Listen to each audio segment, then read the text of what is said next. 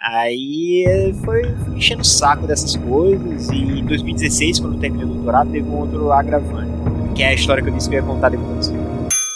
Fala galera, lembrando a vocês que esse episódio aqui que você vai ouvir agora é uma continuação. Então ele é a parte 2 do episódio da semana passada, a continuação da conversa. Então recomendo bastante que você vá lá e ouça a primeira parte antes de ouvir esse aqui, beleza? Só lembrando. Então, já aproveitando aqui a deixa, segue a gente aí no seu agregador de podcast favorito para você estar tá sempre ligado em notificações quando sair episódio novo, beleza? E aproveita esse episódio que tá massa.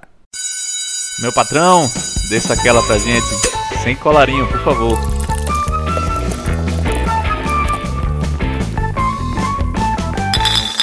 Na minha visão, quem tem que resolver esses processos é a secretaria do departamento ou a secretaria do curso. Mas não, não faz, tem que vir para o professor. E aí, eu sempre respondi os processos muito rápido, dei parecer muito rápido. O que é que acontece? Quem responde muito Manda rápido. Manda tudo pra.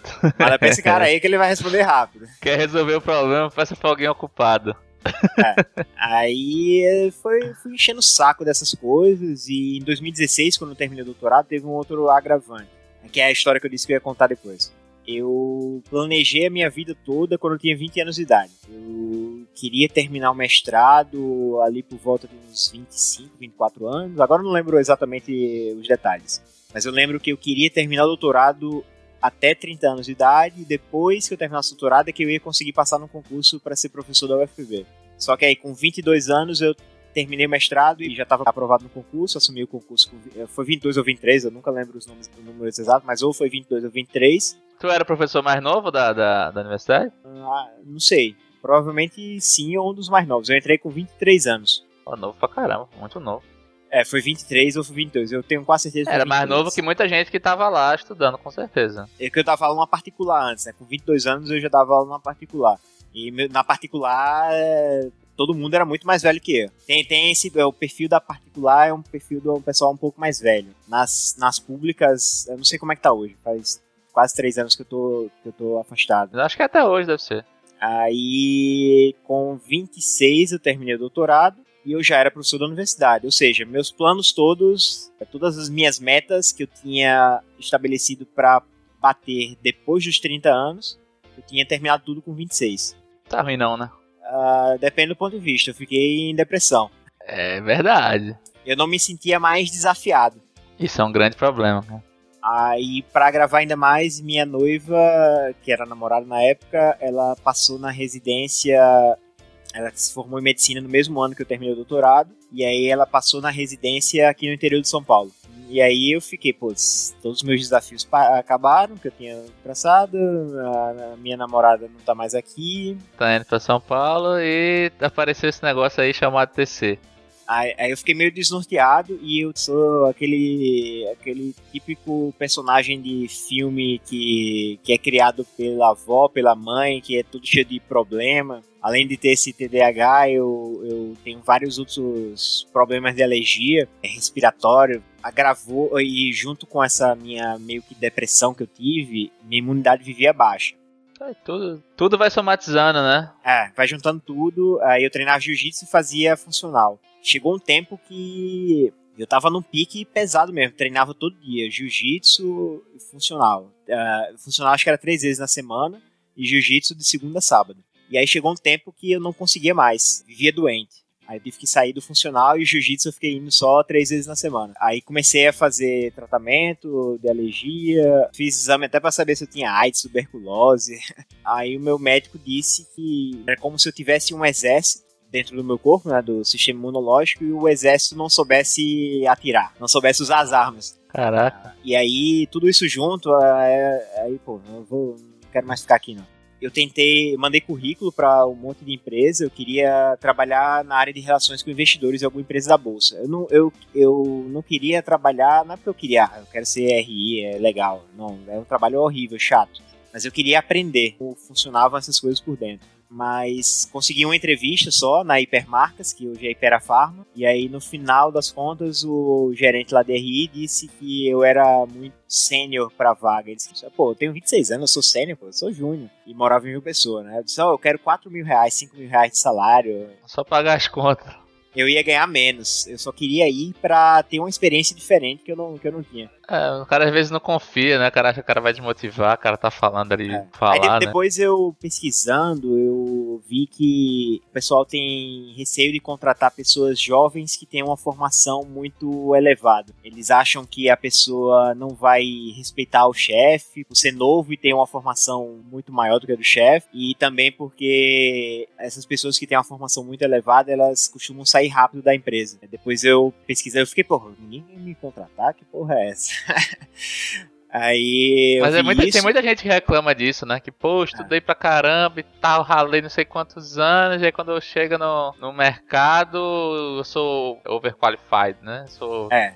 Dizem que eu sou e... muito, muito qualificado pra vaga, não sei o quê. Isso. Mas olhando por esse lado, assim, faz um certo sentido. Eu acho que assim, é, é, é, pode ser meio que burrice da empresa muitas vezes de perder um cara que pô, realmente tá querendo ali ir para aprender, que não vai ter esse problema de ego e tal. Mas talvez estatisticamente isso realmente ocorra, né? Não sei, assim, é, é. complicado de dizer qual é a verdade. É muito caso a caso, eu acho. É, é caso a caso. Mas depois disso eu passei a dizer para os meus alunos não fazerem mestrado logo depois da graduação.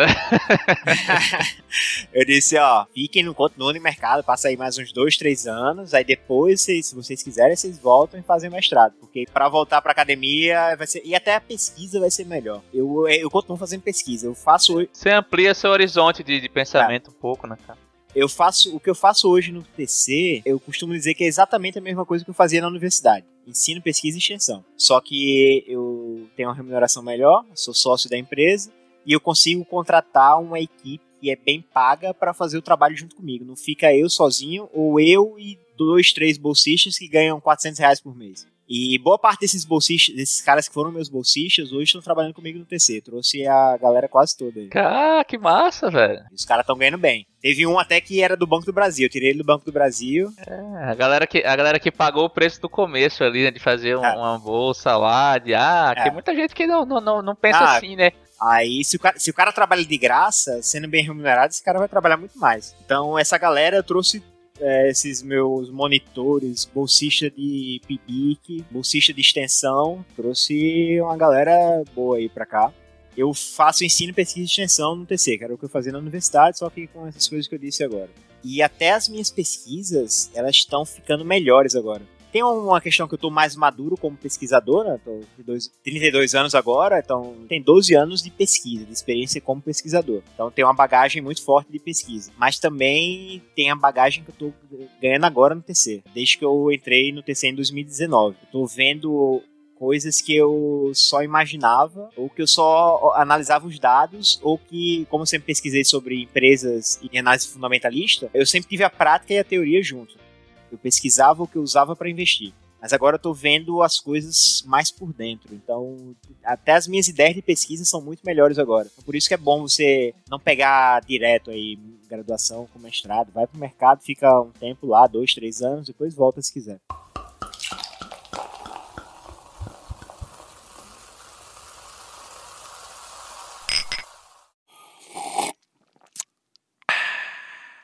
E aí, como surgiu o convite para o TC?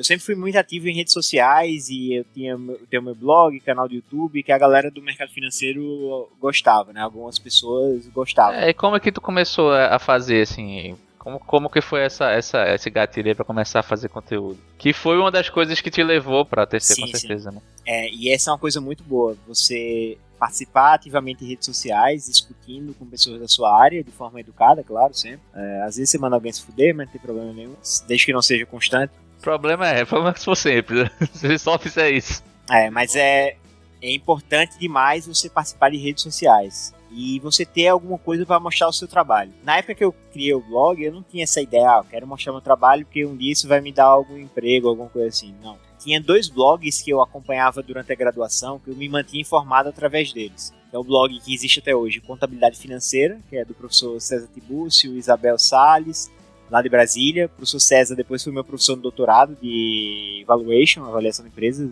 Eu tive aula com ele no doutorado. E também o blog de Orleans, que é o cara que eu disse que eu fiquei amigo dele quando estava no mestrado, a gente é amigo até hoje e é co-gestor do. Eu sou co é, Nós fazemos a co-gestão do clube, né? Eu, ele e Zé Elias. E aí, antes de eu conhecer ele pessoalmente, eu conhecia o blog dele já. Ah, acho legal isso aí, eu quero ter um blog também. Quando eu me formei na faculdade, eu montei o blog. Então, eu acho que o primeiro post do blog foi em janeiro de 2011. E aí, paciência e persistência de novo. No começo, ninguém lê nada do seu blog, ninguém quer nem saber, mas você vai lá postando, tô nem aí. Vou postando, vou divulgando, uma hora, se você fizer um bom trabalho, vai explodir. É, uma, o negócio é você gostar de fazer, né? Você, acho que o grande segredo eu faz, é esse. Eu cara. fazia mais pra mim mesmo, eu gostava de estudar, É, de ler, aí eu, gostar de fazer, dar uma olhada depois, pô, fiz isso aqui, isso é legal. tipo, em 2016 eu comecei a postar resenhas dos livros que eu tava lendo no blog. Foi só depois do doutorado que eu comecei a ler livro. Eu só li artigo científico. Aí eu gosto de ler e fazer anotações. Aí, pô, essas anotações aqui dá pra fazer um post no blog. Aí eu pegava o livro que eu tava lendo e fazia um resumo das anotações que eu fiz para escrever resenha pro blog. Então tudo é assim, eu nunca, eu sempre digo, eu não trabalho por dinheiro. Eu acho que 99% das pessoas não acreditam nisso. Mas eu acredito e é isso que importa. Eu nunca trabalhei por dinheiro. Trabalho em coisas que eu gosto e que eu acredito. O blog foi isso. O blog eu fiz porque eu gostava de, de ler, escrever e vi, pá, vou fazer e compartilhar aí com a galera. Fiz por isso. Nunca pensei em ganhar dinheiro com blog. Até ganhei algum dinheirinho com blog. Com AdSense lá, com as propagandas. Mas nada que seja muito dinheiro. Não, não ganho muito dinheiro com isso. As resenhas de livro também, eu, ganho, eu, eu coloco o link lá pra pessoa comprar na Amazon, aí eu ganho uma comissão. Ganha uma Mas comissão, nunca, nunca foi nada demais, assim. Quando eu tava postando mesmo, eu tirava, sei lá, 300 reais por mês. Ah, não vai fazer diferença nenhuma na minha vida. Eu gasto muito mais. Meu custo de oportunidade é muito maior do que 300 reais por mês. É, acho que para escrever um texto do blog, meu custo de oportunidade é maior que 300 reais no mês. Mas eu fazia porque eu gostava. É, Sim, com certeza. O tempo, o tempo que você. A sua hora é mais caro que isso. E um texto eu levo horas. Tipo, eu escrevi a resenha do livro Mais Esperto que o Diabo, que é o pior livro que eu já li na minha vida. Eu publiquei no TC School, no site do TC. Eu devo ter levado pelo menos 5 horas para escrever a resenha desse livro. Sem mentira. Caraca. Ah, mas é, eu escrevo uns artigos de vez em quando. Demora muito. Isso quando você vai ver o tempo que você demora pra escrever, aí revisa, aí corrige, aí muda. Sem contar a leitura que você gastou. É, sem contar o também. tempo que você investiu lendo antes, né? Eu, faço, eu, eu não anoto enquanto eu leio, mas eu grifo. E aí normalmente eu pego quando eu quero fazer, ah, quero escrever sobre alguma coisa. Aí eu pego, vou lá no livro e aí dou uma olhada e aí vou construindo em cima da, do que eu grifei. Tenho costume de ler anotando. Só na etapa final da resenha, eu gastei umas 3 horas. Eu lembro porque eu fiquei tão focado escrevendo o negócio que eu, eu esqueci de olhar o WhatsApp, esqueci de olhar Slack, que é a ferramenta de comunicação que a gente usa no trabalho, e esqueci de comer, inclusive, de almoçar. eu fiquei 3 horas seguido escrevendo a parte final da resenha. Então eu acho que eu gastei muito mais do que 5 horas escrevendo essa resenha. O engraçado é isso, né? Que o cara que tem déficit de atenção consegue focar nesse nível quando é uma parada que o cara gosta e curte, né, cara? Mas qual é o detalhe? Quem tem TDAH também tem hiperfoco. Então, por que que eu fui, eu saí de um péssimo aluno para um dos melhores alunos do- da, da escola? Hiperfoco. Eu coloquei na minha cabeça que eu ia fazer isso e eu foquei. E até hoje eu tô assim. E é por isso que a- a- o tema da minha terapia sempre é trabalhar menos. É o problema do hiperfoco. Eu fico hiperfocado no- numa coisa. E eu só faço essa coisa. É hiperfoco. É o poder mutante do TDAH que eu, que eu falei lá no começo. Eu não disse o que era, mas é isso.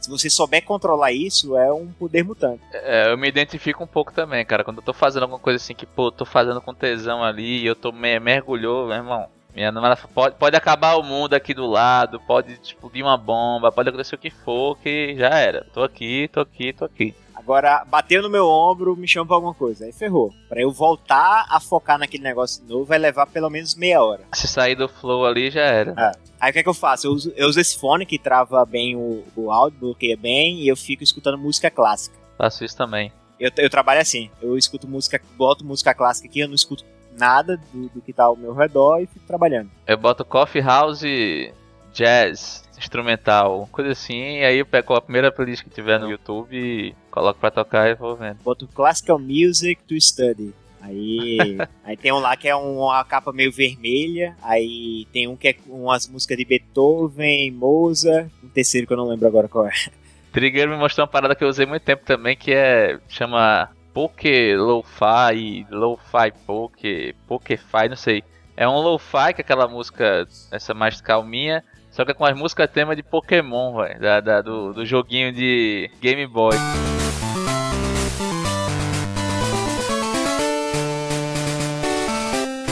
Só que eles mudam para não ficar tão reconhecível.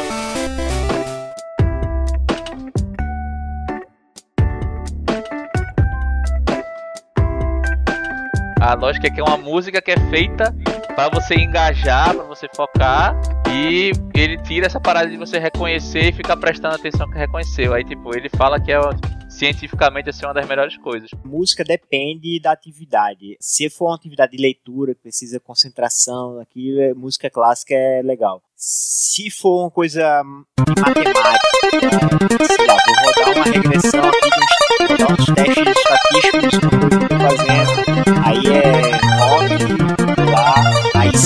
acaso tô atrasado com uma que eu tenho que entregar, tem a música tema de,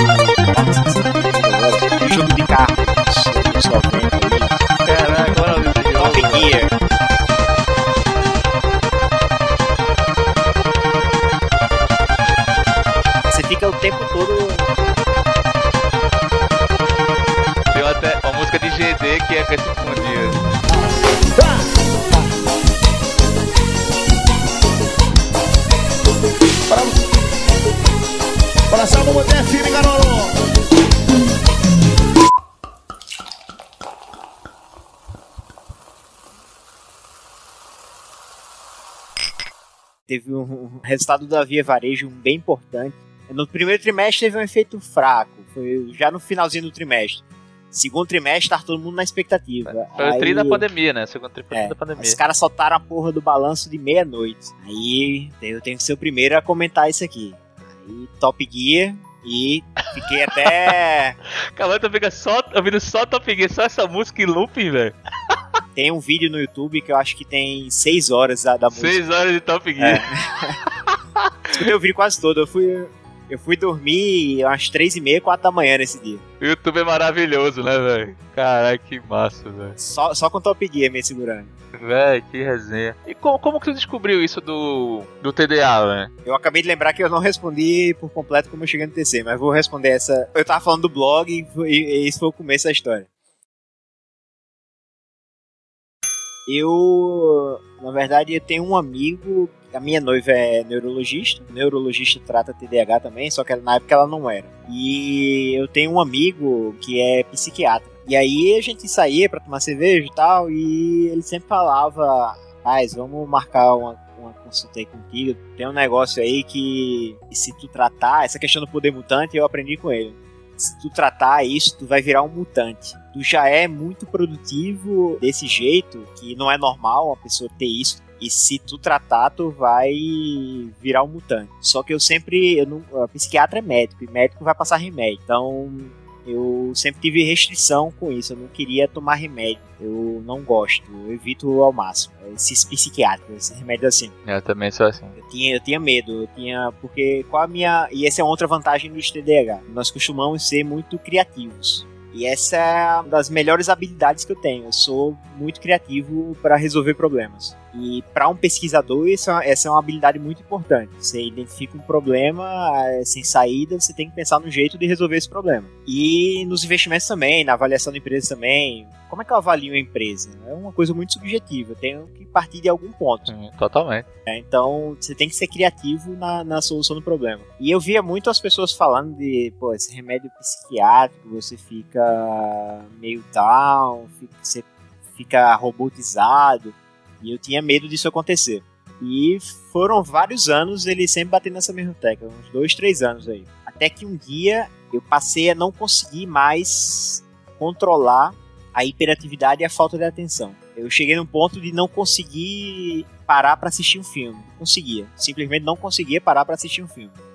Aí foi quando eu resolvi, cara, acho que agora. É, agora deu. que- acho que agora o que eu tinha que fazer eu já fiz, agora é só com remédio mesmo. E depois eu descobri que não é só com remédio, não. Se vocês que estão ouvindo aí, é, não precisa, nem todo mundo precisa de remédio. O, o meu caso é bem pesado. Que nem qualquer doença, né? Qualquer doença, toda doença tem nível, né? É um espectro, assim, né? Então, assim, tem gente que vai conseguir com sem remédio, com remédio, com menos remédio, com mais remédio, com remédio A, com Isso. remédio B. Exato. Tudo é, todas meu- as doenças são assim, né? É, o meu caso é bem forte, eu tomo um remédio muito forte. Aí eu comecei, fui lá na casa dele um dia, o tempo que eu arrumei pra fazer uma consulta com ele foi no sábado de manhã. Eu fui lá na casa dele, aí ele, vamos fazer o seguinte, me explicou tudo. eu vou te dar uma. Vamos esperar um tempo ela fazer efeito, aí você me diz qual, qual é que você sentiu. Quando eu tomei a primeira vez. Minha cabeça era desse tamanho. Quem não tá vendo aí no, no vídeo é uma cabeça bem grande. Megamente. Como se eu estivesse vendo um monte de coisa. E aí minha cabeça meio que fechou assim. Eu fiquei concentrado no, numa coisa. Fiquei focado. É, eu contei para ele, ele disse, é, eu, eu, esse é o efeito que, exatamente o efeito que os livros falam. Só que só foi essa primeira vez que eu tomei e senti isso. Depois eu não senti mais, eu só tive efeito colateral muito ruim, eu tinha muita dor de cabeça. E eu não sentia o benefício dela, era fraca demais para mim. Aí depois de um tempo eu passei por de 30 miligramas. Venvance 30 miligramas, caraca, primeira vez que você toma é bem legal. Mas também não estava fazendo o efeito desejado. Aí fui pro de 50. O de 50 já melhorou mais, mas também ainda não. Aí fui pro de 70. Aí pro de 70 é perfeito para mim, que é o mais forte que tem. 70 miligramas. Só que de 70 miligramas afeta outras coisas minhas, que eu sou ansioso. Ficava muito mais, coração acelerado. Teve um dia que eu achei que eu tinha tomado duas vezes o remédio.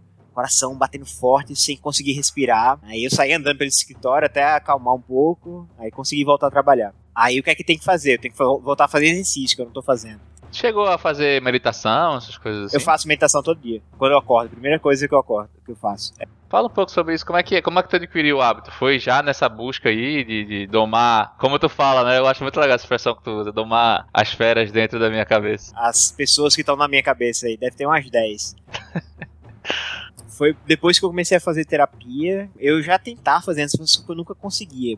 É, quem não tem isso que eu tenho, não tem a menor ideia de como é, mas é, é foda. Você senta, fecha o olho tenta meditar, não dá. Tem um monte de coisa na sua cabeça ao mesmo tempo, é impossível. Você pensa que é impossível. É uma luta sua com você mesmo pra é. tentar. É que a meditação, você tem que tentar não pensar e você fica pensando e não pensar, é muito doido. Ah, mas aí eu persisti de novo, persistência mais uma vez. Fui fazendo, fazendo, hoje é bem tranquilo. Ainda fica umas duas pessoas na minha cabeça falando, mas não são mais 10. Então o negócio é persistência, persistir. Tem algum truque pra tu? Eu ainda tenho, eu ainda tenho. Eu trouxe um cara aqui que ele é Giga Mendonça, ele é até lá de Recife também, só lo conhece. Que ele falou sobre meditação e tal, ele pratica já há um tempo e tal. E eu, eu falei para ele na época, já faz alguns meses, que minha grande dificuldade era adquirir o hábito de meditar. Tem que ir tentando, aí tentando. Quando eu pego e falo que vou fazer, eu gosto do resultado, é bom, mas eu não consigo lembrar de fazer, cara. É impressionante. Tem que colocar um alarme, alguma coisa assim. É hábito. É, bota o alarme para criar o hábito, mas depois que você cria o hábito, eu tenho muita dificuldade hoje. A primeira coisa que eu faço quando eu acordo é querer olhar e-mail e WhatsApp. É hábito, né? Quando eu tô fazendo certinho, eu acordo e já vou fazer meditação. Aí se eu parar um pouquinho, aí ferrou. Aí, aí tem que começar tudo de novo do zero. Aí vou acordar, vou olhar o e-mail, vou olhar o WhatsApp, vou aí de repente dá hora de, eita, pô, ter uma reunião agora, aí não faço meditação. É, é, hábito, você tem que acordar e ir direto fazer. Tem um canal muito bom que eu gosto, chama Yoga para você. E eles têm várias meditações guiadas. Aí tem de 5 minutos, 10, de 15. Eu comecei fazendo de 5, aí depois fui para de 10, depois fui para de 15. Aí depois eu desandei, aí não fiz mais nenhuma, aí comecei de novo com a de 5, aí tô na de 10 de novo. É, é, acho que semana que vem eu já tô pronto para voltar para de 15 minutos. É hábito. 15 minutos é muita coisa, velho. Eu faço 5 quando eu faço e pô, já demora uma eternidade, velho. Mas começa com pouco, vai fazendo um minuto, aí depois vai aumentando, aumentando, aumentando, de repente você vai nem vai perceber o tempo passando. Caraca, acabou já.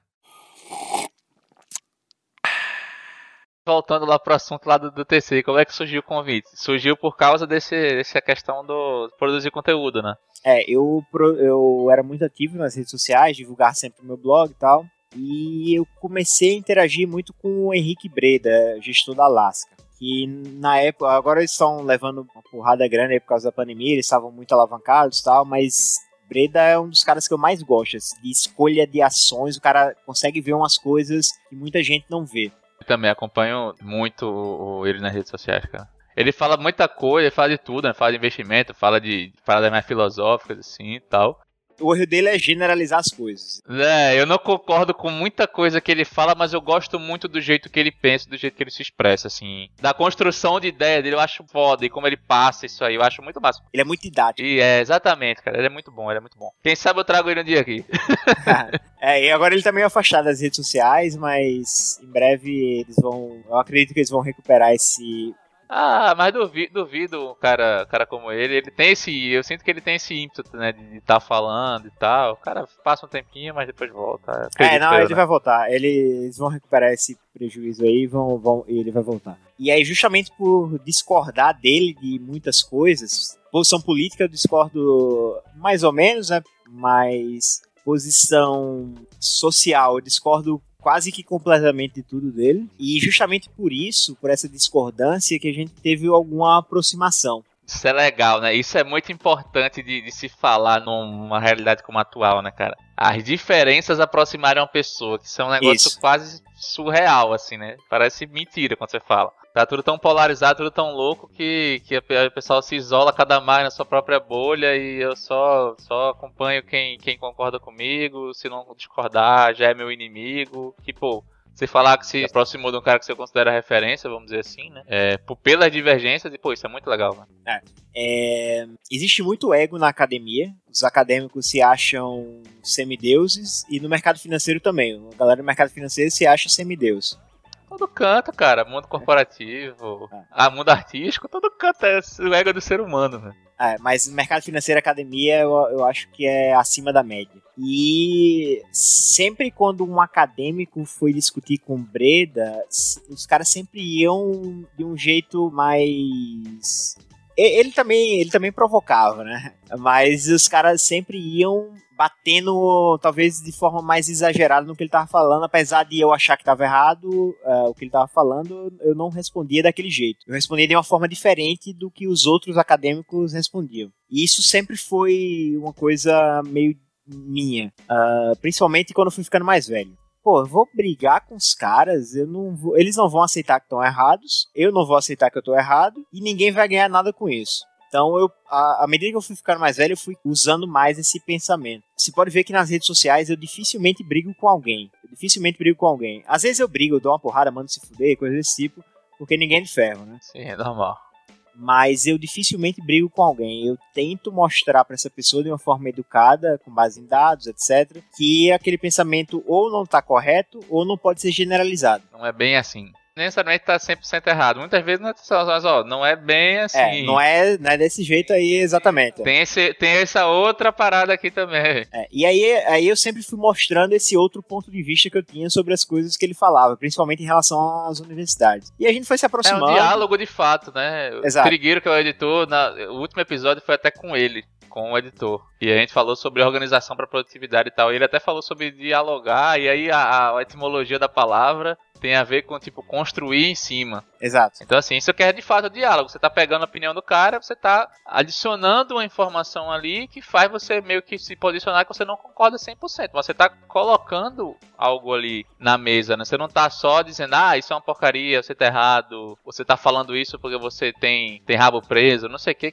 90% dos comentários você pega qualquer, de qualquer assunto polêmico hoje na internet é isso. Aí a gente foi se aproximando, ele ficou retweetando minhas coisas e tal, a galera foi me conhecendo mais. E aí o pessoal do TC passou a me conhecer por causa dele, de Breda. Eu nunca tinha pensado por esse lado. Acho que Breda foi, na verdade, o cara mais importante para eu estar no TC. Porque foi por ele que essa galera começou a me seguir. E aí chegou um dia que Pedro entrou em contato comigo. Pedro é o CEO do TC, gestor do fundo Cosmos Capital, um dos maiores fundos do Brasil. Aí me chamou para dar um curso de evaluation para o TC um curso presencial, em um final de semana. Aí eu não gosto de dar esses cursos assim. Eu odeio. Eu vou, eu vou às vezes, ah, alguém me chama amigo e tal, eu vou. Mas eu não era amigo dos caras, não conhecia eles, ah, vou nada, nem a pau. Curso evaluation, não, eu não lembro se era um dia ou se era um final de semana. É, final de semana já é horrível, imagine um dia. Não curte muito dar esses cursos, cursos soltos, assim, né? É, muito Faz ruim. uma palestra, vamos eu dizer saio, assim. Né? Eu saio estressado. Eu não dava aula mais esses cursos de pós-graduação no final de semana, parei de dar aula. É, fiquei vários anos é, sem dar aula em curso de pós-graduação no final de semana. Teve um dia que um amigo meu ele ia dar um curso de evaluation no final de semana em Campina Grande, lá na Paraíba, na época do São João. Aí ele não pôde ir, aí Felipe quebra pra mim essa aí, bicho. Eu disse que eu ia, mas não vou poder. Agora aconteceu alguma coisa, aí, porra, vou lá. Aí eu lembrei nesse dia porque é que eu não dava mais aula nesses cursos de final de semana. Foi horrível. É um curso desses MBAs que são caça-níquel. Um monte de aluno que não queria estar tá ali, os caras só queriam o título. Só quer o canudo. Os caras não tinham formação de contabilidade nem de finanças e eu lá dando aula de valuation. Porra, como é que eu vou dar aula de valuation com os caras que não sabem porra nenhuma de contabilidade nem de finanças? Nem de matemática financeira os caras sabem. Caraca, é, saí dali, e, e, mais no São João, em Campina Grande. Os caras doidos pra ir pra festa, no Parque do Povo. Eu saí dali, no último dia, no domingo, eu saí, acelerei o carro, só queria chegar em casa é, pra tomar uma cerveja. Muito estressado. Aí eu não conhecia os caras do TC. Cara, falar em cerveja, vou pegar uma cerveja aqui.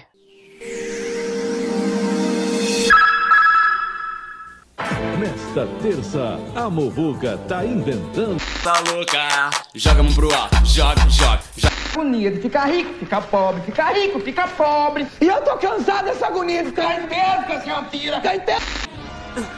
Você não ouviu, Gohan? Vai embora antes que seja tarde demais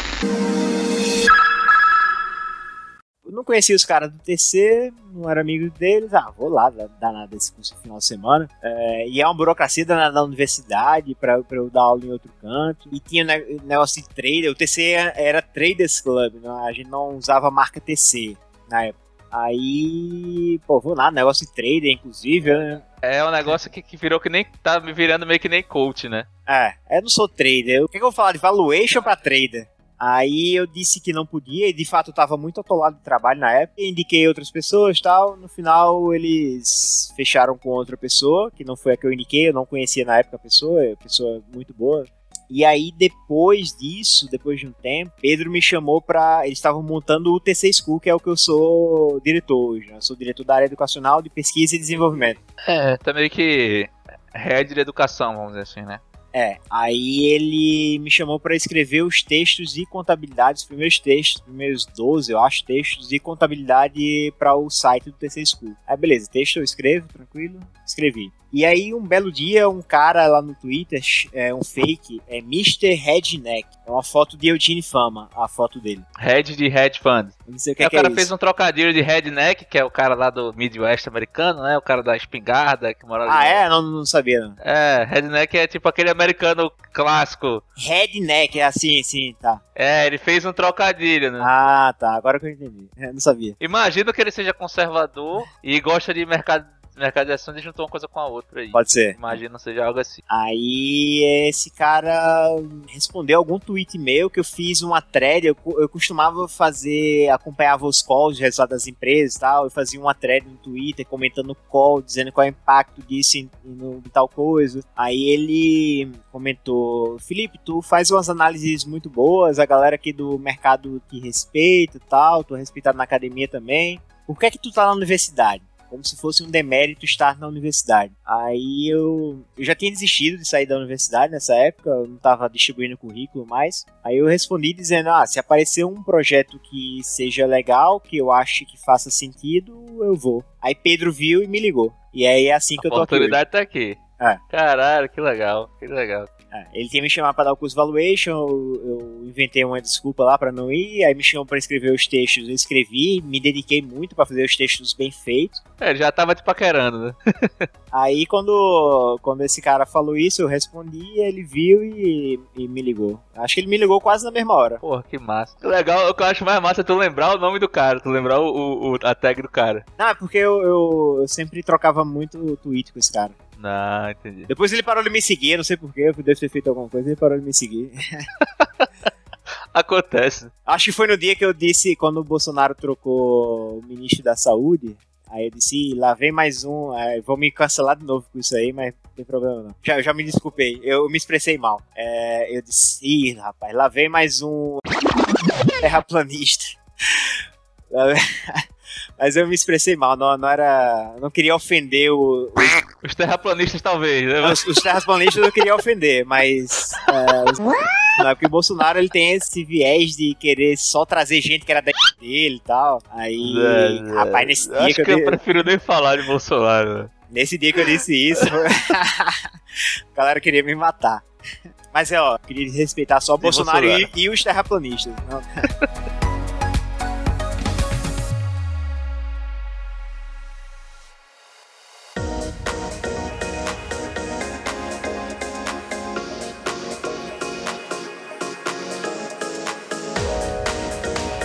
perguntas aqui um pouco mais técnicas aqui. Não sei como é que tu tá de tempo aí também, tá? A, a- a mul- a mulher tá mandando mensagem aqui dizendo pra eu sair pra jantar que já chegou, mas dá pra responder algumas. Acho que a gente pode fazer uma perguntas rápidas e eu posso voltar outro dia e falar só de questões técnicas. Vamos lá. Não sei se. Vamos ver. Tu, tu disse a pergunta é rápida ou não? Eu perguntei, tipo. Uma coisa que eu sempre pensei, aquele caso da Enron lá nos Estados Unidos. Como é que o cara consegue fazer uma enganação contábil dessa? Como é que ninguém pega? Essa é até fácil de responder. É o seguinte, isso fez a, a norma contábil nos Estados Unidos mudar e leis mudarem lá também nos Estados Unidos. Surgiu a lei Sarbanes-Oxley, por exemplo, a SOX. Sox. Não, Sox eu tô ligado que é. Ah, lá nos Estados Unidos, a- as empresas elas não precisavam consolidar o balanço. Então, o que, é que a Enron, uma das coisas que a Enron fazia, que foi talvez a principal, eles deixavam o lixo nas subsidiárias, empresa é, Special Purpose, as empresas menores do grupo, que tinham propósitos específicos, e, tipo, pegava empréstimo, deixava lá. O lixo, né, o empréstimo a pagar ficava lá, mas o dinheiro ia pra holding, pra Enron. O que prejudicava o balanço, eles jogavam de um lado e o que varriam a sujeira pra debaixo do tapete. É, aí não, como não tinha consolidação do balanço, os- o analista que olhava só pra holding não pegava isso aí. E aí depois disso é que os balanços passaram a ser totalmente consolidados. Pô, mas ninguém olhava só, é, não tinha como, como é que era? Tipo, o cara não conseguia enxergar só, só as subsidiárias ou... Vou te dar uma estatística que eu ouvi, eu não vi essa pesquisa, eu ouvi é, num evento do, do CPC, que é o Comitê de Pronunciamentos Contábeis, de 2019. Que eu- eu- logo quando eu cheguei aqui em São Paulo, teve esse evento. Ah, acho que foi o professor Bruno Salotti falou dessa estatística. Eu vou, depois eu vou mandar uma mensagem para ele, tento lembrar se foi ele primeiro. Né? Ou foi ele ou foi o professor Guilherme Brownback. Os dois são lá da USP. Eles citaram lá uma pesquisa que diz que os analistas eles levam em média 15 minutos para analisar o resultado de uma empresa. Ou seja, os caras não olham, os caras 15 minutos eu não, eu não analiso nem o iFood pra, pra pedir comida. né? Nem tava falando no começo. Exato. Ou seja, esses caras eles só leem o release de resultados, na média, né? Sim. Teve um analista que pegou, né? Isso aí. Teve um analista que pegou esse caso da Enron. Putz, eu não lembro o nome dele. Sempre tem um abnegado que pega alguma coisa, essas coisas. É, né? a- os caras, na média, eles só olham o release de resultado e, e o release é uma peça de marketing. Quando não. Quando nem olham o release e pegam só a base de dados, né? Tipo Economática, Bloomberg, é, Reuters, etc. Bota lá na planilha, deixa os índices já tudo calculado, só olha os números. Então é por isso que a galera não pega a maioria das coisas. Os caras não analisam de fato a, a empresa. Olham só os números. Eles só transportam de um canto pro outro, Ah. olha o número já consolidado lá e ah, Isso. tá lindo. O número sozinho é só um número. Nada mais do que isso. Acontece bastante, não tenho dúvida. Quem quiser saber mais sobre isso, é, tem um documentário Enron, Os Mais Espertos da Sala. É bem chato, é bem denso. Sugiro dividir ele em umas quatro partes e assistir de, de pedaço. Mas é muito Tipo bom. a minissérie. É. E tem um Boa. filme também lá, As Loucuras de Dick e Jane. Ah, é, se não me engano, é esse filme. É baseado, né? É baseado, eu gosto é. desse filme. é engraçado. É com o Jim Carrey, né? O Jim Carrey. Reforma tributária. Ah, o sistema tributário do Brasil é muito complexo e, e, inclusive saiu a decisão do STF em favor das empresas com relação ao ICMS estar ou não estar na base de cálculo do PIS e COFINS. Isso está sendo discutido há uns 20 anos, sem exagero. É uns 20 anos ou mais. Então, pô, não dá, a gente tem que fazer reforma tributária, fazer... É muito complexo, não precisa ser tão complexo assim. Mas qual é o caminho que tu acha? IVA, é, transação. Aí eu, eu- tenho uma, uma opinião geral, eu acho que tem que ser simplificado, de fato, ter um imposto mais generalizado, mas eu prefiro não, não dar uma opinião mais certeira aqui, porque eu não sou especialista em tributos. Ah, saquei. A gente paga muito imposto mesmo no Brasil ou o problema é realmente só a complexidade? Ah, a gente paga muito imposto e tem a complexidade e a aplicação do imposto não é eficiente. Tem, tem esses três problemas. Tem essas três coisas, né? A gente recolhe demais, dificulta o cara que quer recolher e ainda pega esse dinheiro e aplica mal, né? Eu acho que talvez essa aí seja até a pior coisa. É, e até as pessoas que têm menos dinheiro acabam, inclusive, sendo punidas, porque o cara paga imposto de renda e ainda paga imposto igual a todo mundo no consumo. No consumo, é. Isso, isso, isso é uma coisa que assim, eu, eu, eu não consigo entender como não se fala nisso, tipo, toda semana. Porque é um negócio absurdo, cara. Cara, a tributação tá mais, até mais no consumo do que na renda, né? Então, o saco de arroz que o CEO da empresa que ganha mais no mundo, no mundo não, no Brasil, né? Paga, ele paga o mesmo imposto que eu. Já fica desigual daí o negócio. né? Bitcoin, O que é que é Bitcoin? É moeda? É ativo? É hedge? Tem gente falando que é hedge. Pra mim é. Se estão dizendo que é moeda, se dá pra usar como moeda, pra mim é moeda. Agora a gente não tem uso generalizado dele ainda. Né? Mas ah, existe uma discussão em contabilidade sobre isso muito, muito grande. É, se deve ser contabilizado como um ativo financeiro, se deve ser contabilizado como caixa equivalente de caixa, tem, é, se é contabilizado como estoque, inclusive. Em que linha coloca, né? É, inclusive como estoque. Como estoque? É, para mim, é, tem, que ser, tem que ser contabilizado de acordo com o uso da empresa. Se a empresa usa como caixa, beleza, é caixa equivalente de caixas. Não tem característica de caixa equivalente de caixa, porque é muito volátil. É, isso quer dizer, o problema pra considerar como caixa é volatilidade, né? Agora mesmo, é, Elon Musk, cada tweet do Elon Musk é 15% que cai o negócio. Eu tenho uma tendência maior a classificar como um ativo financeiro como qualquer outro, como ações, por exemplo. Mas se a empresa usa como caixa, Como ouro.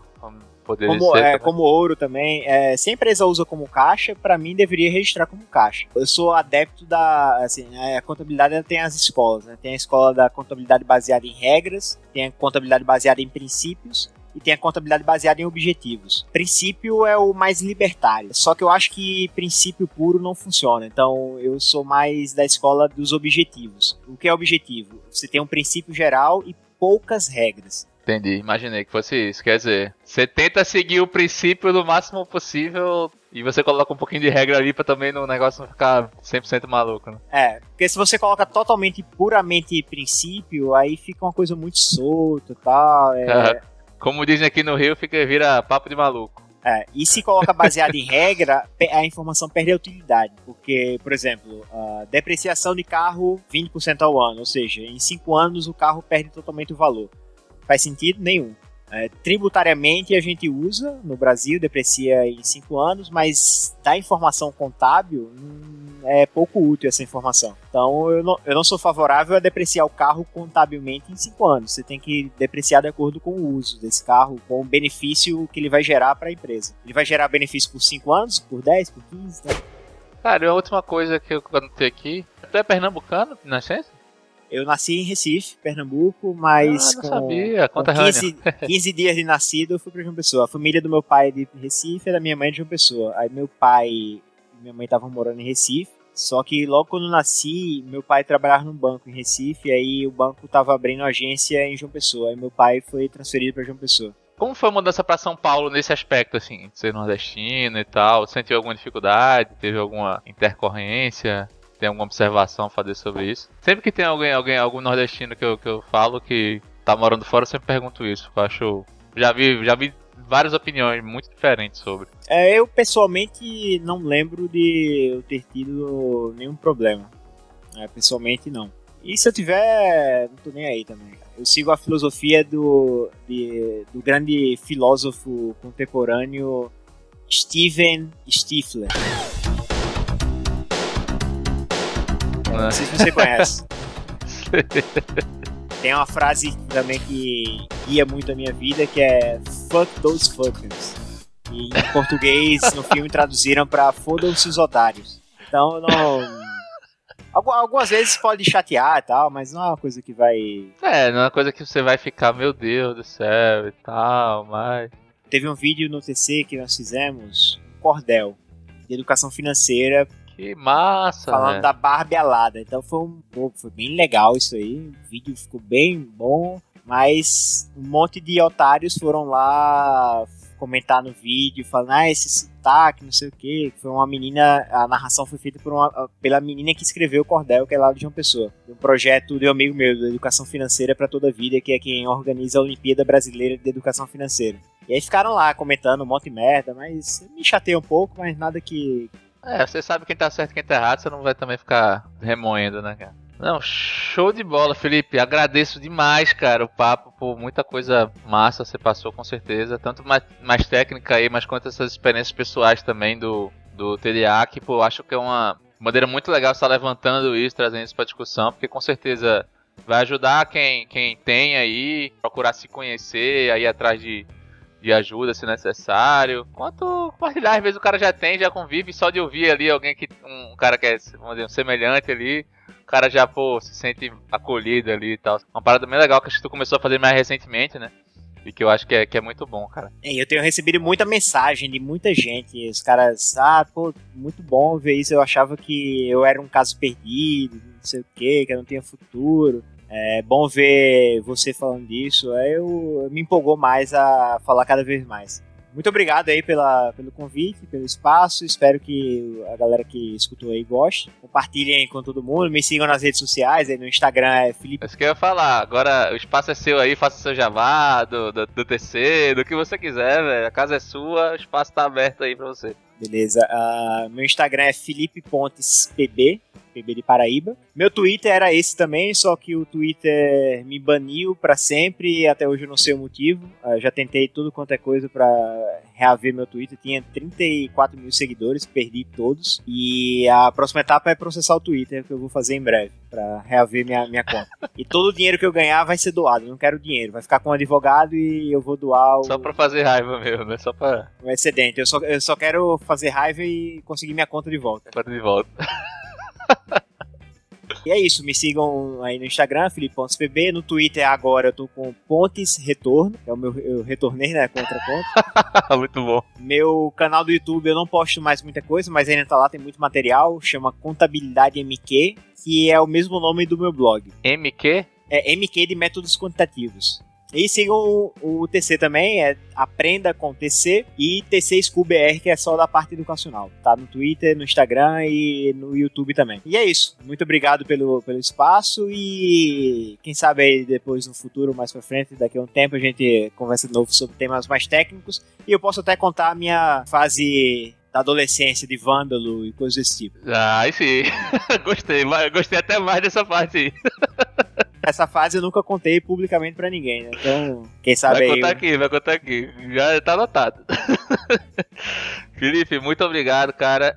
É, agradeço demais, tenho certeza que a galera vai, vai gostar pra caramba, vai se inspirar, vai, vai aprender muita coisa. E também se divertir um pouco, foi um papo bem legal. Então agradeço também, não só a Felipe, mas a você que tá ouvindo aí. Principalmente a você que tá ouvindo até agora, porque você é mais especial ainda você nos concedeu todo esse tempo da sua vida aí.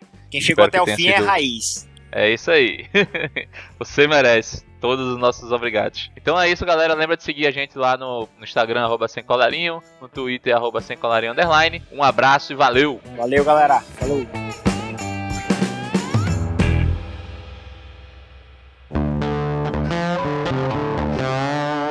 Este podcast foi editado por You Social Media, Podcasts e YouTube.